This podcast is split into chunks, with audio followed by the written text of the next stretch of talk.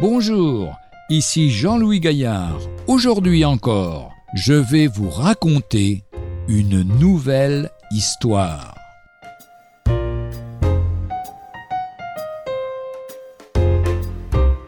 Admirer sans comprendre. Le docteur Wilson allait un jour annoncer l'Évangile dans un collège américain quand il fut abordé par un étudiant qui lui demanda s'il était le prédicateur attendu. Oui, et j'ai pour vous un message du plus grand intérêt. Je ne crois rien de vos histoires, répondit le jeune homme. Je ne crois que ce que je peux comprendre. Wilson monta sur l'estrade et commença de cette manière. Vous avez parmi vous un sympathique jeune homme qui vient de me dire qu'il ne croit que ce qu'il comprend. Je vais lui demander s'il peut nous expliquer comment il se fait qu'une vache noire mange de l'herbe verte, donne du lait blanc avec lequel on fait du beurre jaune.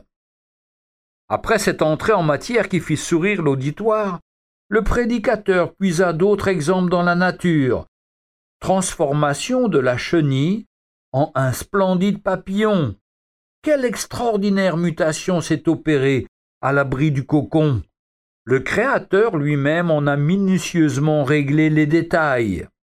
Belle image de la transformation que Dieu veut produire dans un être humain. Il s'en saisit, lui donne des mobiles célestes, d'autres affections, une énergie renouvelée et un caractère éternel. Ce miracle se renouvelle toujours aussi étonnant lors de chaque conversion. Combien sont insondables la puissance et la sagesse de Dieu déployées dans la création. Mais plus incompréhensible et plus admirable encore est son amour pour sa créature déchue. Dans le livre de Job au chapitre 38 et au verset 4, Où étais-tu quand je fondais la terre? Dis-le si tu as de l'intelligence.